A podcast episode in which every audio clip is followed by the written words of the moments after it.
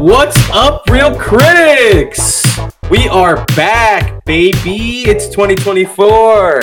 It's Jose here, as always, and you're listening to Everyone's a Real Critic, the podcast where John Wolf and I take a look at movies that have a 20% difference between the audience and critic scores on Rotten Tomatoes. But we got something a little different for y'all today. Today, we are doing a little retrospective. We are jumping into our real review of 2023. So, without further ado, John, my friend, my homie, my brother, my co-host, happy 2024, man.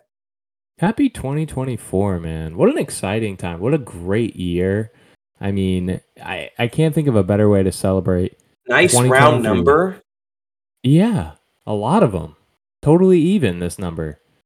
And I can't think of a better way to celebrate 2024 than to look back on our year of 2023 in EARC Pod fashion.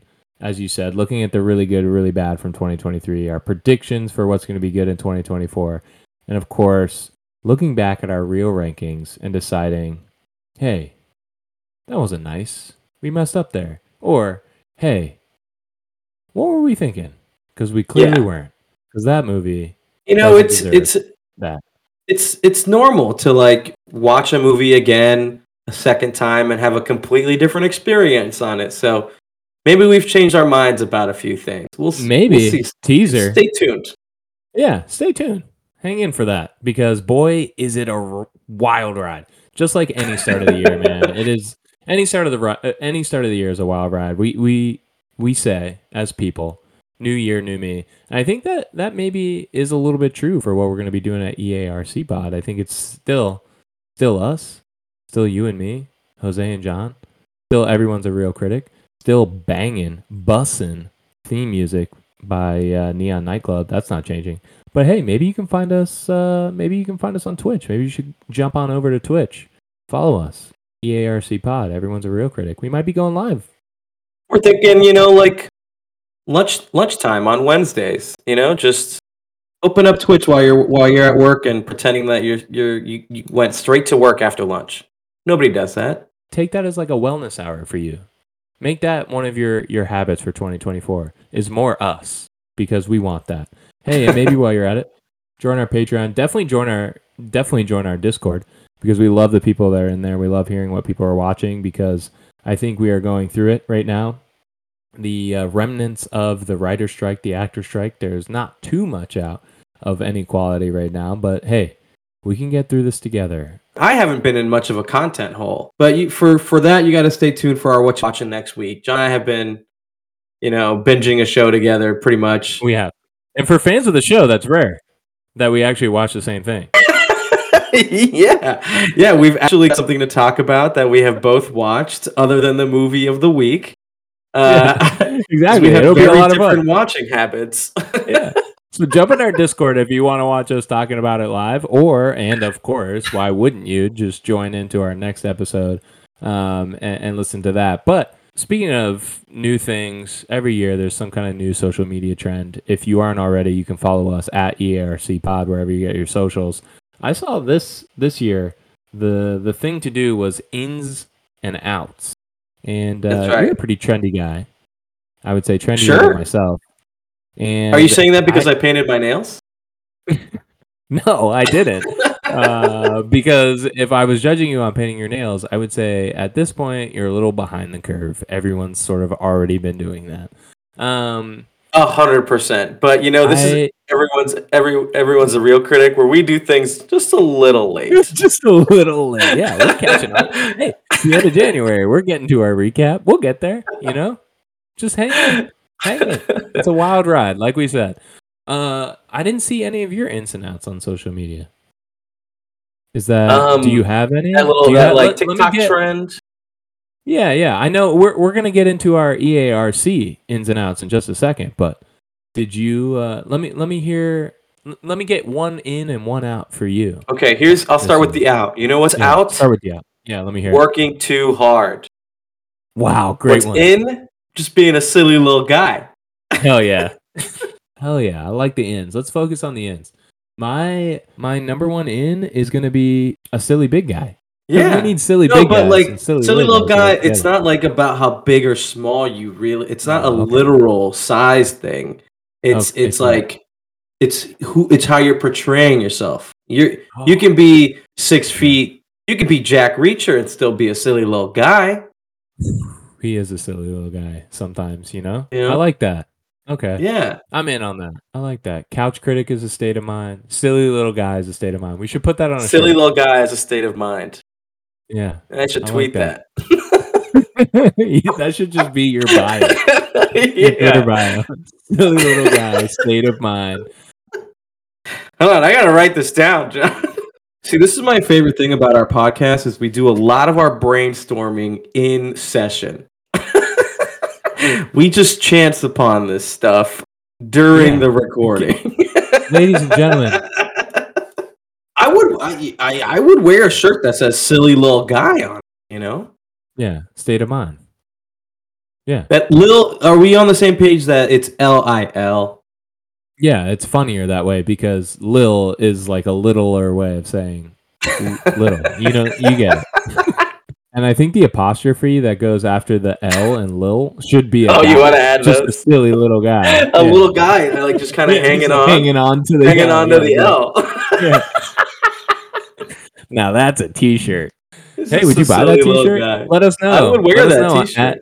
At EARC Pod, tweet out. Or make your own design. Hey, if you make that design, if you are someone listening now and you think that's funny and you're channeling your inner silly little guy and you make the shirt, we'll, we won't pay you, but we'll sell it and we'll give you the money for it. We'll sell it on our channels and we'll give you the money for it. How about that, huh? We can sell it. Huh? Yeah. All right. So. Let's get into our ins and outs of 2024. Yes, let's put our critic's lens on it. We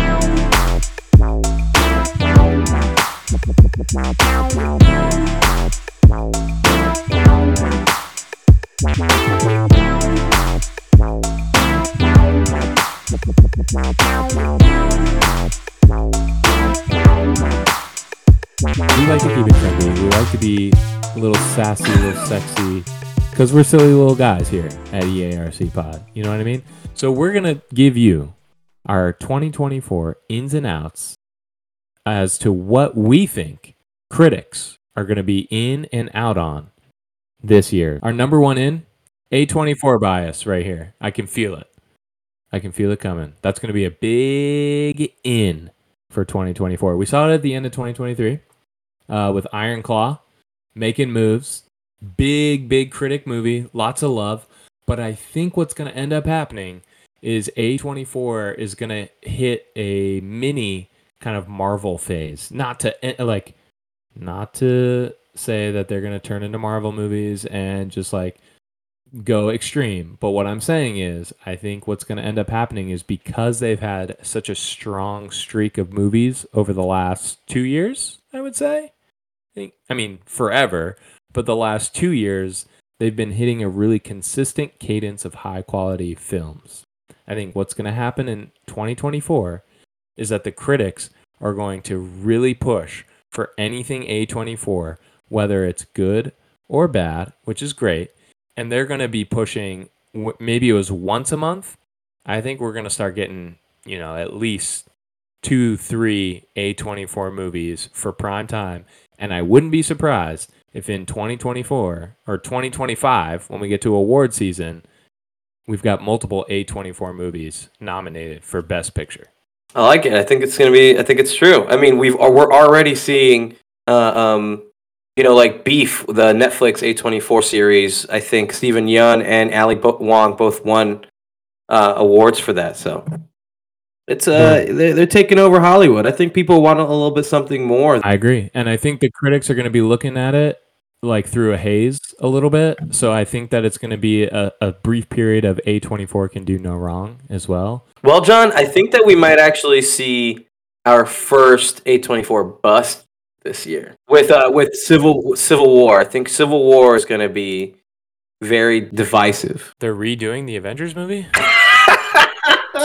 That movie might come out in Civil War, and while it may be a bust for the audience, the critics are just going to rate everything A24 through the roof. They're going to be so in on it. The next in I have is I think critics are really going to have it. They're going to get a little critic arousal. I don't want to say boner because not all critics may have boners. We have critics that maybe have lady boners. You know what I mean? So I think what's going to happen... Boner is also a state of mind, John. It is. I think anybody can have a boner. Hardly know her, am I right? Nostalgia love. We're starting to get to that 20-year mark where everything 20 years ago when we were kids is getting rebooted, redone through video games, through movies, through television. And I think Ghostbusters, I think, is going to be huge, right? Like Ghostbusters. I think the critics are going to be super in on it. They're not going to see it as an IP redo. Let's sell more stuff. Let's keep our name out there. They're gonna get hit in their feels a little bit, and I think the critics are gonna be in on nostalgia in 2024. I think audiences will be as well. You know, who wouldn't? And then the final in for me, for critics, I should say, in 2024, fresh ideas. Anything that comes as a fresh idea to critics. I know I just said nostalgia, which is not fresh ideas, but it could be done tastefully. Any fresh idea that's done in 2024 is going to get hammered by likes by the critics because there are no fresh ideas anymore. Jose and I watched like an hour and a half long YouTube video of movies coming out in 2024. And I want to say so many sequels, reboots, not a lot of fresh ideas, but the ones that were fresh ideas, I could see critics going all in for. The new Mickey Mouse horror movie, it might suck, but critics are going to give it that extra critic boost because it's a fresh idea.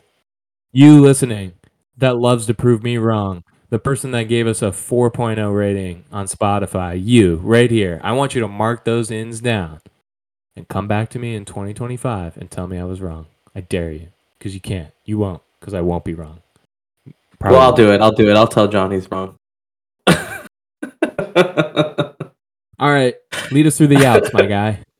Okay, here's what's definitely out. Marvel, superheroes, and Sony Spidey crap. I don't think that even audiences are going to be interested in what's coming out from Marvel and Sony. DC is already having a tough time. Where they're just, I think Aquaman passed Black Adam in gross domestic, but that's not really saying a lot. You know, it's been a flop, and I think that it's going to continue into 2024 until we get any of those fresh ideas you're talking about, John, into these movies. They will continue to flop. We're seeing it with Marvel's Echo as well. Nobody's talking about that online, so I think the audiences are over it. Audiences are over it. Critics are over it. And we'll just wait and see with the release of Madam Web. I think that'll be the nail on the coffin for sure. But don't forget, we also have Craven, and which looks rough. And what else? Am I forgetting anything else, John? Morbius 2, baby. It's Morbin time. No way. They're not greenlighting that.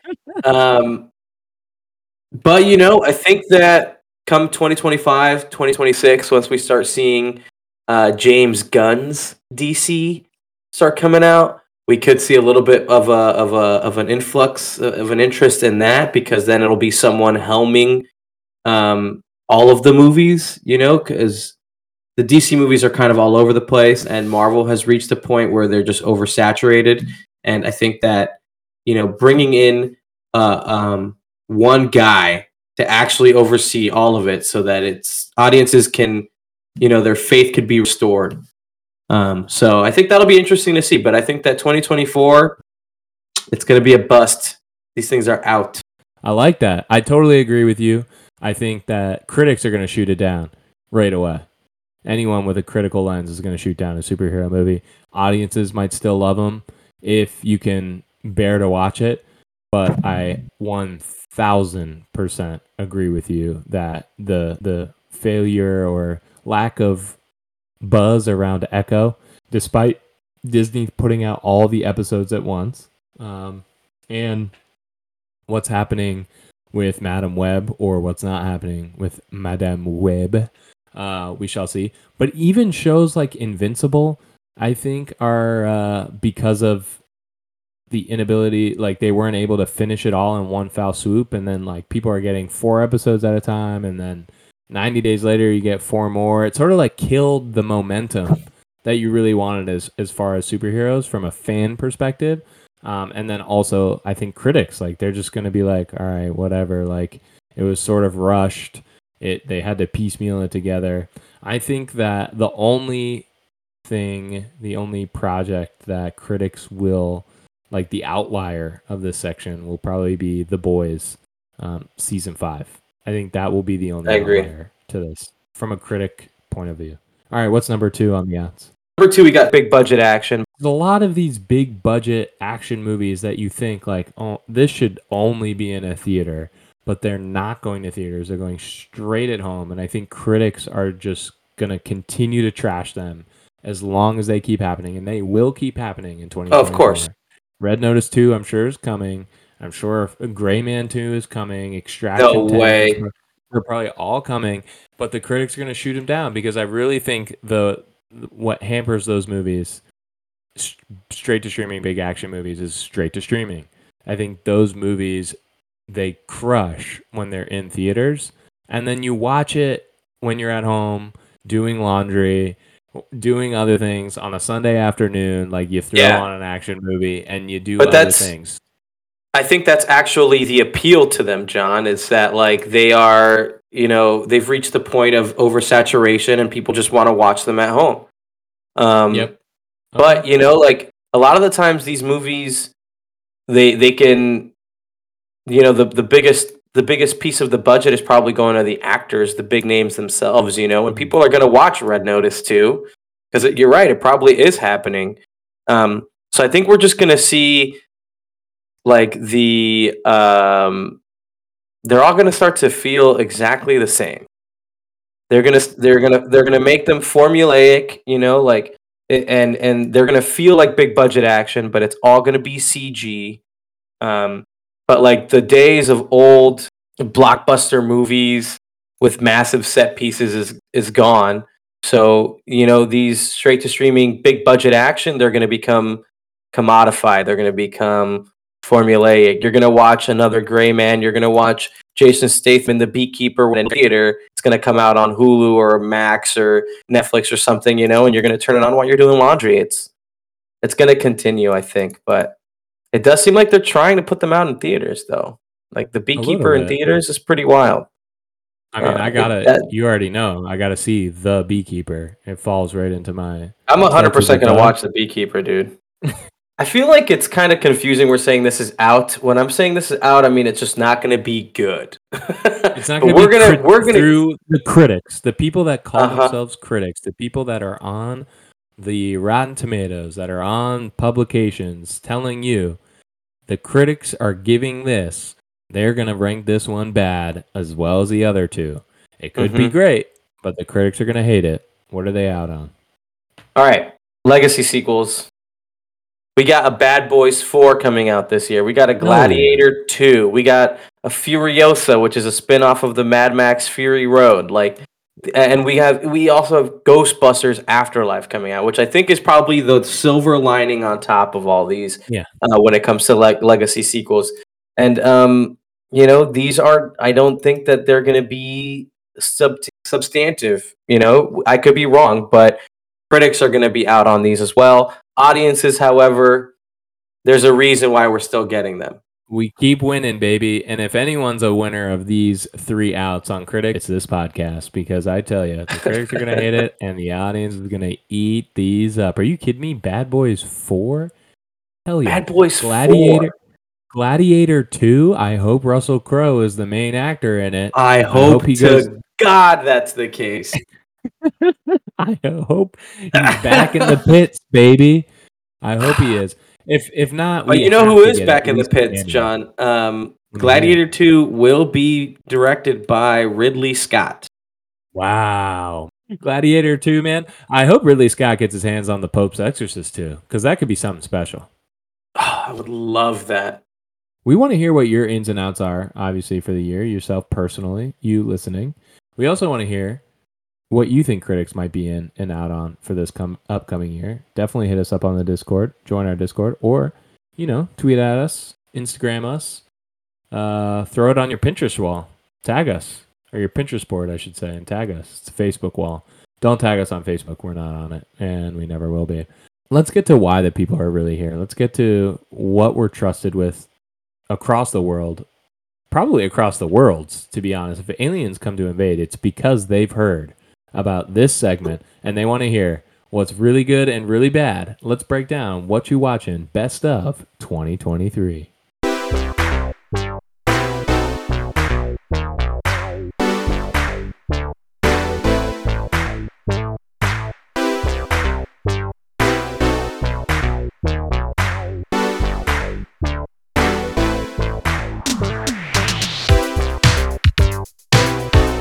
All right. Let's get into our what's watching best of 2023, John. Let's try to keep it to 3 to 5 of the best things you watched in 2023 and the 3 worst things you watched in 2023. I'll tell you what, John, in moments when we have to do stuff like this, I am so grateful for Letterboxd. We are not sponsored by Letterboxd, but boy, I wish we were, because I love it. A little refresher, huh? A little refresher. So let's get our really bads out of the way. I'm going to start with one of my really bads, and that is Infinity Pool. Bad. Yeah, really bad. You did not like that one. I really didn't. I remember it being so hyped up. Skarsgård. Is there a bad movie with Skarsgård in it? Probably. Well, yeah, Infinity Pool. But other than that, there can't be that many, right? And just the seeing it like Vacation, Tarzan? Infinity Pool, Blood, Colts. Can't be bad. It was bad. We're going to have to agree to disagree on that one, John. I think we probably talked about it on the podcast, but I really enjoyed it.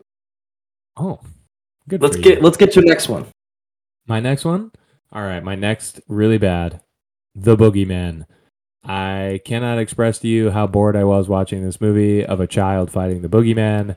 The child eventually won. I think so. I watched it through my eyelids closed because I was so goddamn bored watching this movie. Okay, all right. Let's. I've never watched that one. My third. But you know, I think it's based on a Stephen King book, so. I thought it was real. He's hit or miss. The Boogeyman's not real? He's hit or miss. I don't know. The Boogeyman. There's people out there who have real life Boogeymen. Yeah. Okay, what's your number 3? Saturday Night Fever, baby. That's my Boogeyman. Nice. My third one is it's a combo pick, but it's all of the Kenneth Branagh Agatha Christie movies. Did you watch all of those last year? Yeah, sure. They all suck. They're all really bad. A Haunting in Venice, most specifically, was one of the worst movies I've ever seen in my life. I'm not sure how critics gave it a 70% on Rotten Tomatoes. It made no sense. It did make sense, but it was so dumb. No one was interesting. I didn't give 2 shits. I don't know why Perot was there. And don't watch it. It was really bad. Jose? All right. Yeah, you've watched all of those movies, and I've never once decided to be like, maybe I should check that out.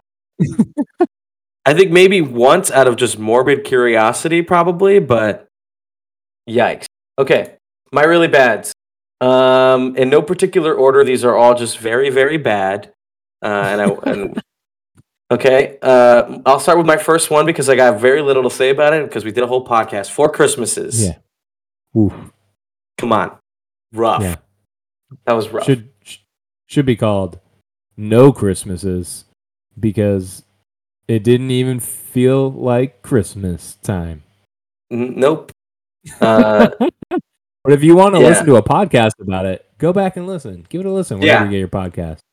There was one joke in that movie that made me laugh a lot. And it was when they were all playing, when they were playing the game. Remember when they were playing the game at the mom's house? That was funny. Yeah, that was good. That part was good. Everything else kind of sucked, and then they tried to wrap it up. Okay, I said I was going to say a lot about this. Next, Transformers Rise of the Beasts. I gave this a 20% when we talked about it on the podcast, and I remember literally nothing about this movie. It is so bad that it is entirely forgettable. In fact, I saw a trailer to it the other day, and I was like, oh, they made a new Transformers movie? And apparently we watched it. We watched the whole thing. We did a podcast on it. Again, if you want to listen to a podcast about that movie. I remember nothing about that. If I listened to that podcast, I would be like, how did they get an AI version of me to talk about this movie? Okay. And my last really bad is Blue Beetle, the superhero movie, the DC superhero movie. I think it encapsulates everything that's wrong with the superhero genre, from, you know, getting a legacy actor to be a villain and have them do absolutely nothing, to using, you know, woke politics for consumer friendly, you know, don't think about it too hard story beats, and to just being kind of boring CGI fighting, and you know, you've seen them all. Such a bummer too, because it seemed like I wanted really to like that one. It seemed like they were really trying to push. Let's make this fun. Another reason why one of my ins for critics is fresh stories. I feel like they thought this was a fresh take on a superhero movie, and it totally wasn't. Yeah. It was just that the superhero wasn't a white guy from Queens. So, that's and they really try to shoehorn, you know, like the fact that they're not white, but it's all very vapid, surface level kind of jokes and stuff. George Lopez calling Batman a fascist, and you know, apparently the grandma was in like a revolutionary force, but you never learn about that either, really, except for the fact that she can just use a gun. Which I'm like, okay, I'm interested. Give me a story about that lady when she was a rebel. That's what I want to watch. Just watch Andor. Hell yeah. Oh, speaking of Andor, you want to give us your really goods? We'll go 1 and 1. Really good. Okay. I'll start with my... Should we go with, like... I think this is more, like, top-down for me. Like, my number one is the number one thing I watch. Ooh. Okay. Then let's start with your honorable mentions, because I have an honorable mention. Yeah. Okay, honorable mentions, for sure. Barbie, absolutely delightful. Loved it. I do have criticisms about it, but it was still very fun. Bottoms, one of the funniest comedies I saw last year. Great. It's a Wonderful Life. Cried like a baby. Had never seen it before. It really touched me in a place that I didn't know could be touched. And Friday the 13th. Oh, yeah. I had a blast jumping into the Friday the 13th series last year. But specifically, part 6, Jason Lives. So good. Good caveat. So good. Okay. That's probably the best. Why should the people watch part 6? Why is it so good? The cold open is these guys who think that Jason might still be alive, so they desecrate his grave and unknowingly bring him back to life. Like, he stabs him with a big metal rod through the heart. He's like, okay, cool. He's definitely dead now. And then the big metal bowl gets struck by lightning, and it brings Jason back to life. It's fucking awesome. It's great. They Frankenstein him on accident. Then there was also this little movie on Hulu called No One Will Save You that I really, really, really liked. That came out last year. I see that. Tight 90, one actor pretty much in the whole thing. It's awesome. Loved it. I still gotta check that out. I haven't. The only two I haven't seen, or I guess three. I definitely haven't seen part 6, Jason Lives, Friday the 13th. But Bottoms and No One Will Save You definitely on my list to watch. Definitely watch those. My OLI. And the only reason it's an OLI is because it didn't come outside looking in. The only reason it wasn't in my top is because it didn't come out in 2023. And I think we were trying to maybe like do that. But Paddington 2? Yeah, yes. Clearly not. Yeah. But Paddington I'm 2, like Friday the 13th, part 6, and it's a wonderful life. Yeah. Well, they're in your honorable mentions. They're not quite that's true. You know, your top. But Paddington 2 is one of the best movies I've ever seen. It has it all. When that joke in the movie with Pedro Pascal and Nicolas Cage, The Unbearable Weight of Massive Talent, when they have that scene where Pedro Pascal's like, "You've never seen Paddington 2?"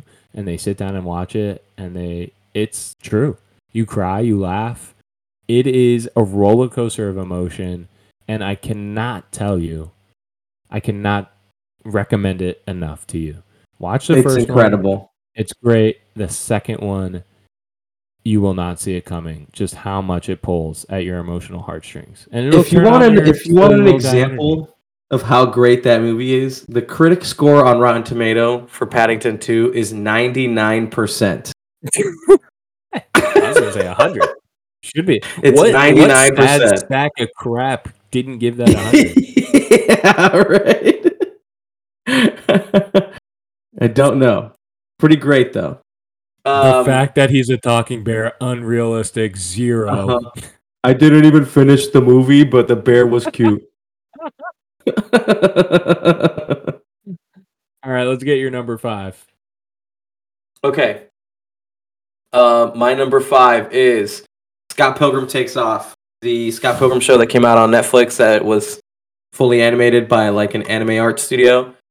So good. They fix everything that's wrong with the first movie, which isn't a lot at all, but it's mostly just Ramona's story, and it's done so well. You spend so much more time with all the other characters. Scott is barely in it, which is, I guess, why it's called He Takes Off, because in the first episode, he's gone, and he doesn't come back until much later. And it works so well. So much fun. I watched it in one sitting. I think I watched it twice in that first week that it came out. It was so good. Oh, my God. Yeah. Holy cow. Same voice actors? The whole cast is back. Wow, that's kind of fun. Yeah, I like that. Yeah, and I guess it's Chris Evans. Yeah, Chris Evans, Kieran Culkin, Michael Cera, they're all back. Jeez. Mary Elizabeth Winstead, Brie Larson. It's on Netflix. Okay, it's on Netflix, and it's great. I also, unrelated note, went to go see Scott Pilgrim 35 millimeter in theaters a couple weeks ago, and that movie is gorgeous. So good.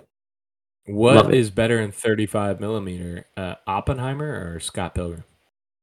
Scott Pilgrim. It's Scott Pilgrim. The answer is Scott Pilgrim. Because you watch it with a crowd and they're all like singing along, they're saying the lines with you, they're cheering, they're clapping. It's awesome. Yeah. I mean, Oppenheimer is a completely different experience, but yeah, there was definitely Scott Pilgrim was. Yeah, there's a lot of oohing and eyeing and just heavy silence in Oppenheimer. Yeah. All right, give us your number 5. Well, I mean, there was the applause, the standing ovation in Oppenheimer, at least in the theater I was in. My number 5, Ted Lasso. Great, amazing. That's show. My number 4. If you haven't seen Ted Lasso. It is 3 seasons long on Apple TV+. If for any reason you decide to get Apple TV+, it is worth just doing it for 1 month, binging Ted Lasso and canceling it, because it is an amazing show. It will make you laugh. It will make you cry. It will have you rooting for every single person in the show. It will have you rooting against people in the show, and then rooting for them again for some reason you don't understand, because you thought you hated that person and you really love them, and you don't know what to do with your emotions, and you start bawling, crying. It is an amazing movie. Definitely check it out. If you've never heard of Ted Lasso, it is based on an old NBC sports commercial promo where Jason Sudeikis plays an American football coach and is hired in London to coach a Premier League team, a fictional Premier League team, and is originally hired because the owner of that team wants to just drive the team into the ground, so they hire Jason Sudeikis, and then, yeah, gosh darn right, that Ted Lasso charm turns on, and it becomes a beautiful work of art after that. Couldn't agree more. Okay. Couldn't agree more. So, Ted Lasso's my number 4. Watch the entire thing, the entire third season, I want to say, in a matter of days. Cried like a baby. Yeah. Cried like a baby. Rewatching. Yeah, they're so good. So good. Amazing. You gave your 4 as Ted Lasso. My number 4, Succession. I got into Succession this past year and then kind of binged it or watched it and then was able to watch the final season in a way that it was all fresh in my mind, which was really nice, I think. Not that it was that complex of a storyline to put together, but the hype is real with that show. It is amazing writing. It's a great comedy. It is a great take on media companies, corporate America, nepotism, sibling rivalry, greed, lust, desire, hatred, immaturity, all of the above. And I really do highly recommend it. I think that a lot of people are like, I don't support big corpo. Okay, fine. It's kind of the point too, though. Like, neither does the show. Neither does the show. Yeah, but you should definitely check it out. It's worth your time. Great show. HBO. Great show. My number 3, being completely honest, no exaggeration at all, is The Pope's Exorcist.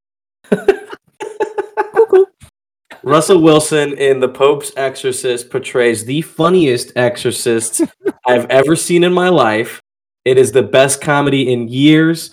In hindsight, after we did the podcast, I realized how much I fucking enjoyed myself watching this ridiculous ass movie. And the Men in Black ending to it was just the icing on the fucking cake. I hope to God they make 4 dozen more of these. But I know they're not going to. Probably not. It was hilarious. I think we need to start an internet campaign to get this off the ground. Russell Wilson went into this movie and decided to portray an exorcist from the Vatican as a silly little guy. He did. It would be crazy if it was Russell Wilson. Oh, I said Russell Crowe. I said Russell Wilson. He's also a silly little guy. Mr. Unlimited. That would be a great buddy for Russell Crowe in this movie. They could just put him in the next movie, They should. Marshawn Lynch is doing great now. He's hilarious. So we could have Russell Wilson up there with Russell Crowe. I hear what you're saying. If you watch this movie through a comedic lens, yes, it's amazing. The Pope as James Bond killing demons with MI6 behind him. And like a whole like internet. You're just using crucifixes like guns at the end of the movie. Like his cue in the next movie is like Gabriele, we have a new weaponry for you on your adventure. Look at these rosary beads. Yeah. Also, in the trailer they say that, and then it cuts to him like turning around with like an AK that has like a rosary on it, and he's like, "Say hello to my little friend," just completely fucking unironically. He's standing on the pews of a church. Eat bullets, demon. Yeah. Oh, I love that. So Gabriele, great. Gabriele, this is not any holy water. This holy water can melt through steel. Exactly. Dude, I want him fighting werewolves. I want him fighting vampires. Like, why stop at demons? He should be like John Constantine. I will go listen to that episode. We had a blast talking about that one. All right, John, what's your number three? My number three is The Last of Us, another HBO show. Back-to-back HBO shows, Succession and then The Last of Us. I really enjoyed it. I never had a PlayStation. Never got to play The Last of Us all the way through. I did get to watch people play The Last of Us when I came out as like a backseat gamer. And I also know what happens in the game prior to the movie or the TV show coming out. But I really enjoyed, I thought that the acting was phenomenal in it, obviously. And I really enjoyed, I know the video game was kind of set up to be a movie itself, but the way the actors portrayed video game characters in a way that was so emotive, it didn't feel like they were video game characters. It felt like you were actually watching real life unfold. Like there were real stakes on the line. There was real emotion tied to the characters. Things went wrong. Things went well. I thought that, and fairly so. I think it was episode 3 or episode 4 with Frank won an award. I think that like Nick Offerman won an award for that performance. I think that itself as a bottle episode is one of the best episodes of television ever. I think The Last of Us is worth your time. Go check it out. Even if you're afraid of violence and zombies and scary things, channel your silly guy energy and just check it out. It's worth it. Absolutely. Just relax, dude. Yeah, just relax, dude. All right. My number 2, John, is Oppenheimer. And you know me, I am a Christopher Nolan is overrated kind of guy. I hated Tenet. I think Inception is dumb. One of the best movies of all time. Yeah. Dumb. But Oppenheimer is incredible. It's Nolan at his absolute best. Haunting. Really? And yeah, it's absolutely haunting and daunting and just incredible. A lot of fun. The hype is real with that one. Definitely, you know, like turn off all the lights and watch that on your big screen. It is a blast. No pun intended.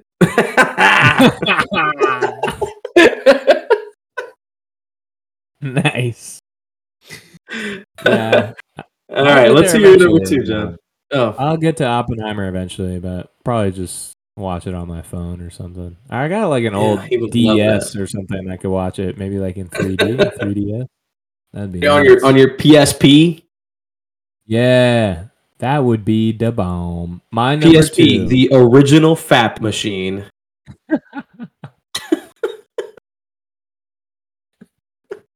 Come on, if you were 12 years old and your dad gave you a PSP, what did you think you were gonna do? Your dad, he like hands it to you with a wink. He's like, yeah.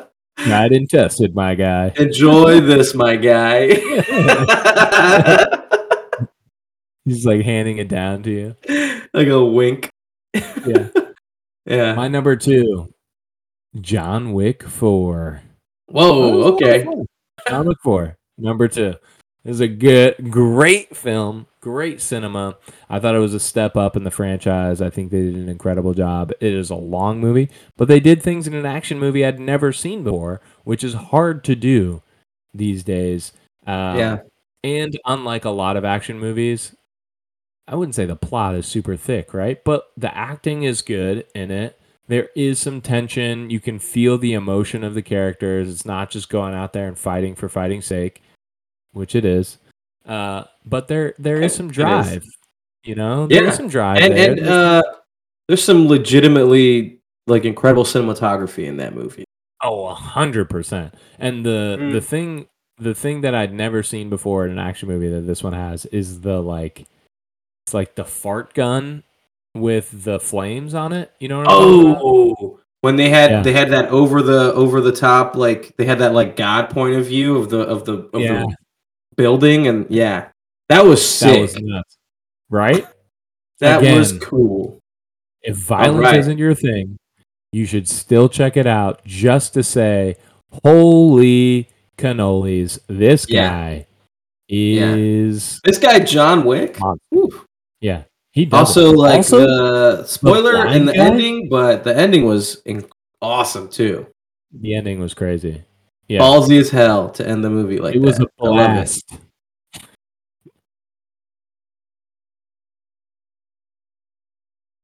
All right. All right, my number one. Really good. My number one movie of the year will see no Oscar, nothing. It will not be recognized. But I think that it is a beautiful piece of film. Godzilla Minus One. Absolutely incredible. 5 out of 5. This is what blockbusters need to be like. You know, they need to have a character-centric, intimate, tragic story. They're trying to tell us something with it. So fucking good. I hate that it's not even nominated for anything, but it's probably because of probably because you can only, I think like each international country can only submit one movie, and they did not submit this one. So, what movie did they submit? I did not look into it, John. I did not do my due diligence. This is Everyone's a Real Critic after all. That's true. Not put the best movie that the Everyone's a Real Critic podcast says that you should have put. Anyway, my number one really good movie of 2023. It had everything you would want. It had laughs. Had crying. I'm pretty sure. I looked it up. It's Perfect Days. Never even heard of it. What a waste. It's a Wim Wenders movie, so it's probably pretty good. But okay, continue. What a waste of a submission.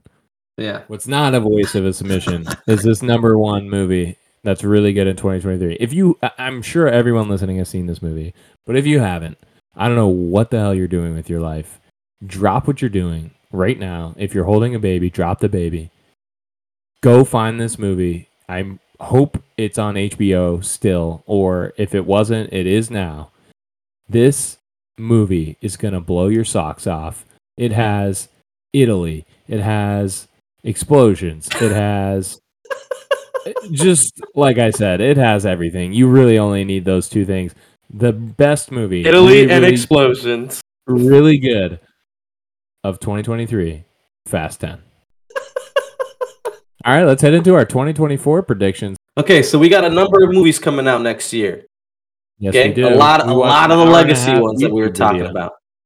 Yes, sir. Yeah, we watched a whole lot of trailers, and that's how we informed this list. Let's get it. Suck balls. All right.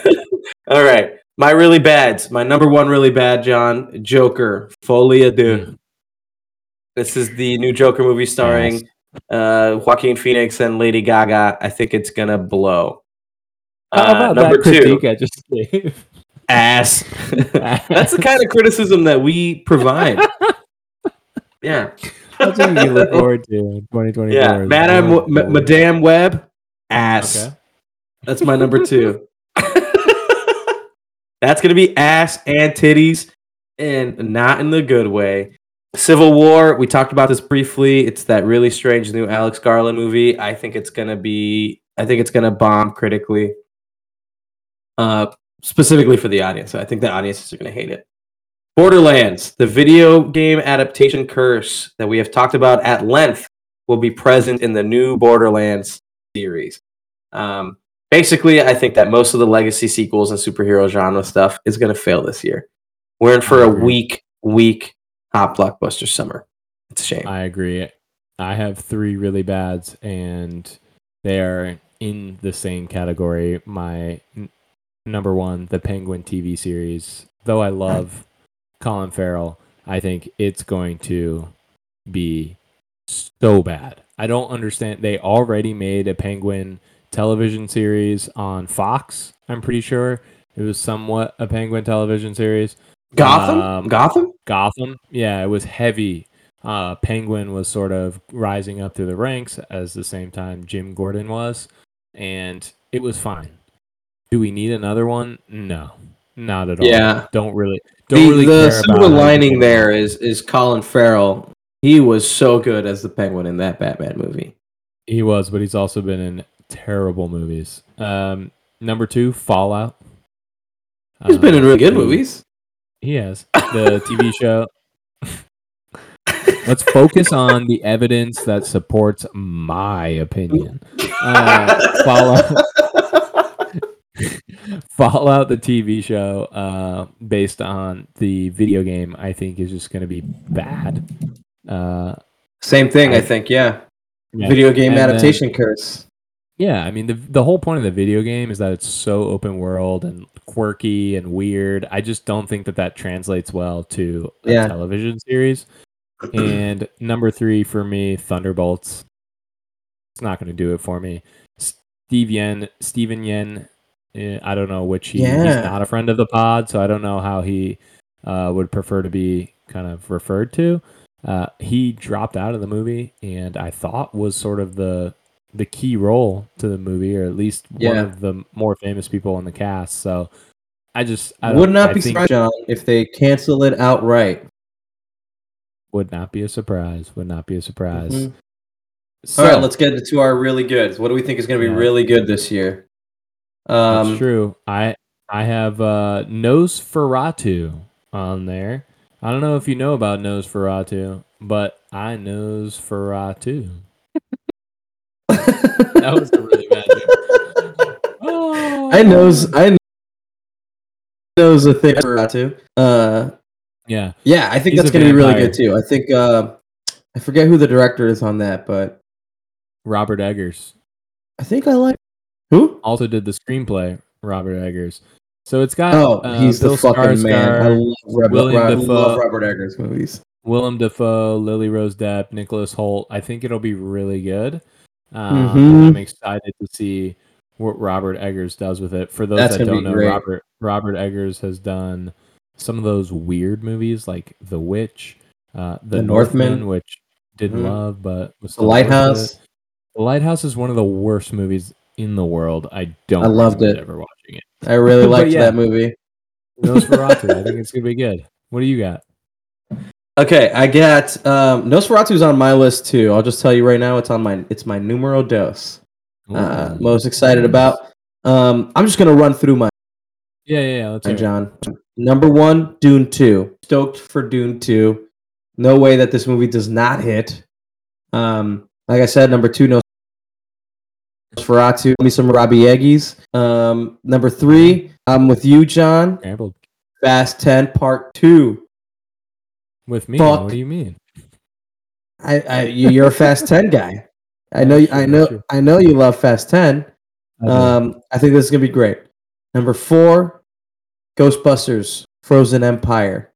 This is the only legacy sequel that I'm very excited about.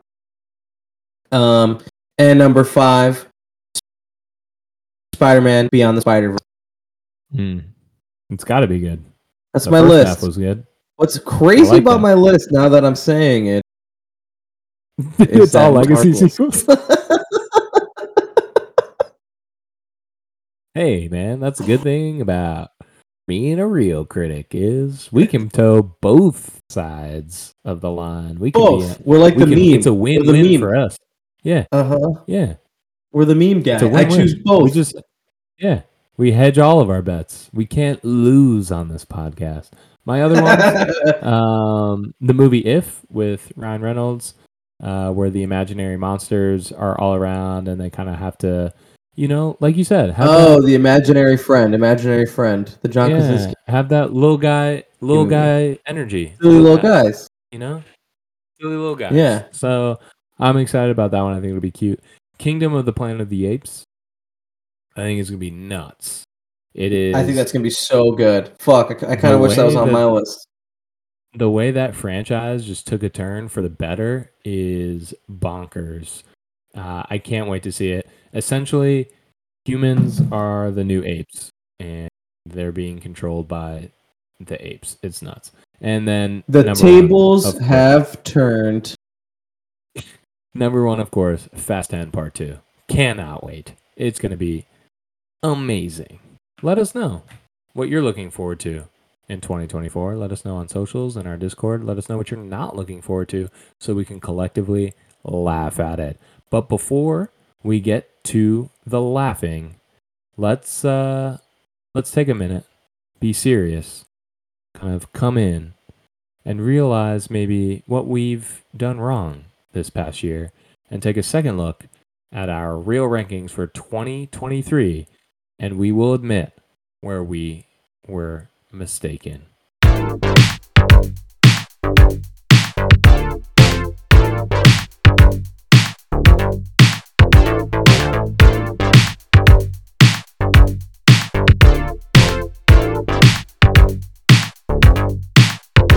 First of all, John, I want to thank you for compiling this list.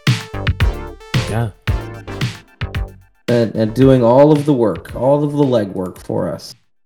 No problem. You know, someone's got to have legs, and when you're just a silly little guy, your legs just aren't as long. So I'm happy to use mine and some more work in them. You know what I'm saying? We went through. Let's just talk about this real quick, John.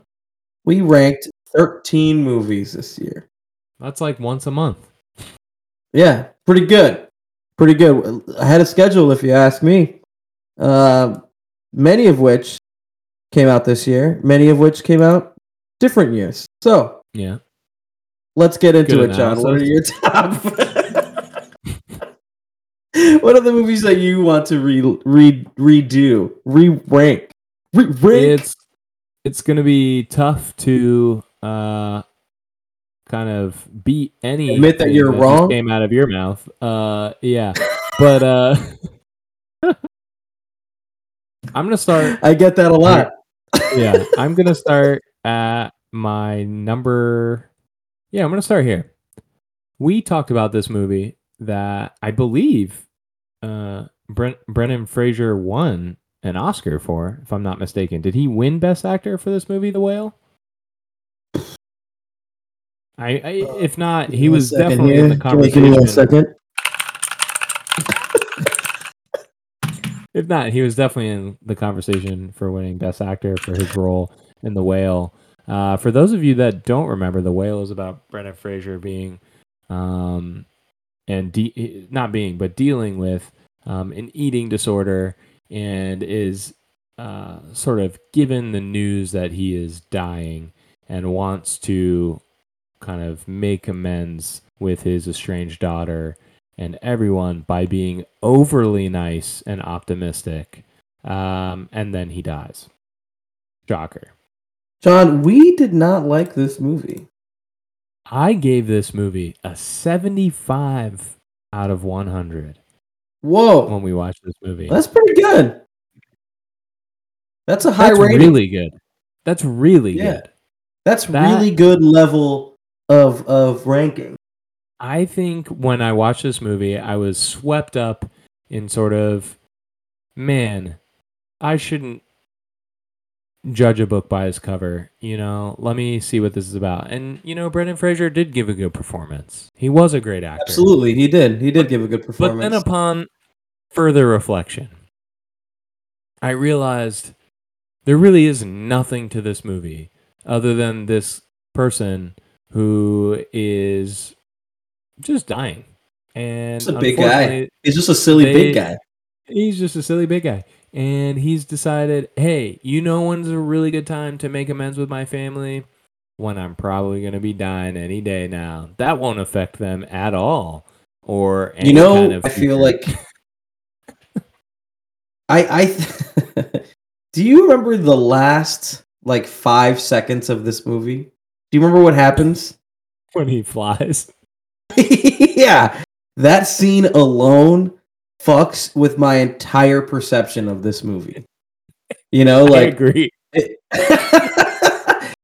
Just that choice is so in fucking insane entire movie. It's crazy. So I don't blame you for adjusting your ranking. Yeah, I gave this movie a 75. It deserves a 45. It's bad. Yeah. It's something else. Yeah. Okay. My number one that I'm fixing is Renfield, the Nicolas Cage, Adam Holt movie.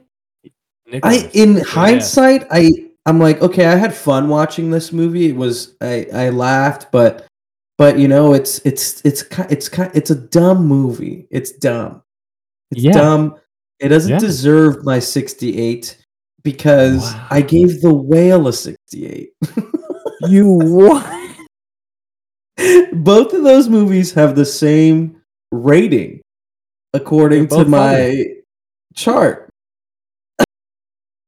I think The Whale is, you know, that last scene really fucks with the movie, but I think I'm cool with it sitting at 68 for me. Really? Renfield, though, feels like a 55. Wow. That's fair. That's fair. And that 55 is strictly off Nicolas Cage cooking. That boy was great in that movie. Yeah. He was it's another one of those Transformers Rise of the Beast situations where the movie is from my brain. You know, I remember bits and pieces of it. I remember really liking the saw joke in the beginning. That's all that really stuck with me there. Okay, fair enough. This next one, I feel like post our recording of it, I shat on it the rest of the year. But upon recording, I gave it a 78, which is higher than The Whale. It is Banshees of Inisherin. I gave a 78. Yeah. And boy, I don't know if I was just caught up. I think I was just caught up in like the critics loving it and talking about how amazing it was and the acting performances. And to be honest, it was just kind of a guy being a dick. Yeah. And deciding he didn't want to be a friend with this guy anymore. And the other guy was just such a loser. He couldn't deal with it. And, you know, sure. You know, I think you bring up a really good point, though, John, is that, like, we are influenced by the critics' opinions. Everybody is, can be. Right? Yeah, and that's why our role is so important. Watch a movie like Banshees that is so dialogue-heavy and, you know, the pacing is nice and slow, and we can think, like, oh, maybe this movie is heady, you know? And you can be in people really digging it. I understand. Yeah. I wanted to bash my head into a wall. This movie deserves more of a 50. Better than The Whale. Oh! That's less than Renfield. That's less than what I gave Renfield. I liked Renfield. But we have different gauges. Exactly. Yeah. Okay. See, this is why this show is fun, guys. See, like, John and I don't agree all the time. And that's okay. All right, let's hear your next one. It's a hardly knower. Okay. Mine is The Pope's Exorcist. I already talked briefly on how I think I enjoy this movie a lot more now than I did when I first watched it. So I think if viewed as a comedy, I should have ranked it higher because I was trying to think of it as like cinema movies, scary movies, you know? These are... You got to rank these in a certain way. I gave it a 45. Deserves like a 60. Wow. Okay. I also had The Pope's Exorcist as number 3 on my list because I failed to do the same thing. I think I came in too hot, and we talked about it on that podcast about how it is a comedy, and we had a great time. Like, again, the cue in Pope's Exorcist 2. Gabriele, I have a communion wafer for you, but if you eat it, it make you small, itty bitty, so you can go inside the demon's head. And if you take another bite of the communion wafer, you get extra big. So when the demon turns into a dragon, you can fight it. I agree. Wow, it's like Alice in Wonderland. Yeah, I gave this movie a 40, and I'm going to bump it up to a 65, especially afafter watching The Nun. I watched The Nun and Nun 2. I told our audience I would do it. I did it, and the movies were exactly the same as The Pope's Exorcist, but not funny, and The Pope's Exorcist wins. 65. Okay, okay, we are in complete agreement, John, on The Pope's Exorcist. I want the record to show that both John and I have decided to give this movie a 65. I don't know if we've ever decided on the same exact number before. This seems like, you know, this is notable. We're making history in 2024. Okay, my number 3 is The Killer, David Fincher movie. Yeah. I think I was harsh on this one because I had certain expectations coming in, and they come from, you know, John Wick. I'll just say it. It comes from John Wick. Mm. I didn't expect it to be more of a farce of those movies. You know, like kind of poking fun with the of John Wickian type movies. So I think a 60 was harsh, which is what I originally had this one as. I'm going to bump that up to a 70. Ooh, okay. I remember liking that one as well. It was slow, and he wasn't a very capable killer, but I did enjoy it. And it sounds like you put your David Fincher hat back on for that adjustment. I did, which I like. I had we got to make those. I like. We do. Yeah. We're getting to it. Do you think that he can sue us for using his first and last name on a product for us? How does he know it's him? There's got to be other David Finchers in the world, right? I'm gonna go just Google David Fincher. There's more than one Jose Garcia. You know, I have a fun fact, John, for you. It's more not even a fact, more than just like an anecdote. Okay. Friend of the pod, Rachel, who we've tried to get on the podcast 12 times, but I think she hates the sound of her own voice. Is I shouldn't have said her first her whole name. Yeah, that's okay. Everyone go follow her. Friend of the pod. I don't even think that's her real. Well, she is she's a flight attendant, and is that the correct term? Are you asking me? Sure. Is it like a flight service worker now, or what are the woke kids calling it, John? Is an attendant? Is it misogynist to say attendant? Is my question. Regardless, she was attending a flight, as they do, and David Fincher was on the flight. Wow, really? Yeah. Did she? And she said the only reason I knew who he was because of the podcast. Wow. How about that? She should have told him about the podcast. I'm sure he never gets unsolicited. She takes her David Fincher hat off real quick. So if you guys have any anecdotes like that, be sure to let us know. You can follow us on our socials at EARC Pod. That was sick. On our Discords, we're gonna start twitching here soon, going live on Tuesdays and or Wednesdays around 1 p.m. if we feel we don't have another case of the food poisonies. Join our Patreon. We post exclusive Whatcha Watchins on Patreon, where John and I just kind of rant about whatever we have been watching. We probably are gonna do one on Fargo here. And our first movie of 2024, releasing sometime next month probably, is the insufferable. It really is. Zack Snyder's Rebel Moon. We're gonna watch that for you guys, and I'm not gonna enjoy a second of it. Yeah, and I promise that our episode won't be nearly as slow. There won't be as much slow motion in our show as there is in Rebel Moon, I promise you that. Maybe we should do the whole show in slow motion as an homage to Zack Snyder, because that's pretty much we do, John. We start in the show in regular motion, and then as soon as something arbitrary happens, we slow it down. And then, as soon as you think the impact is going to hit, we speed it right back up, John. Hell yeah. So if you guys can't wait to listen to that, you know, listen wherever you get your podcast. We had a great 2023. We're excited for more podcasts to come, hopefully more than just once a month. We can't wait. Join us, chat with us, engage with us. We like you. Yeah, we like you. Thanks for letting us know what you guys are watching on Discord. It's a lot of fun. Yeah. We don't love you, but we like you. We're getting there. You guys are all right. I barely know you. Yeah.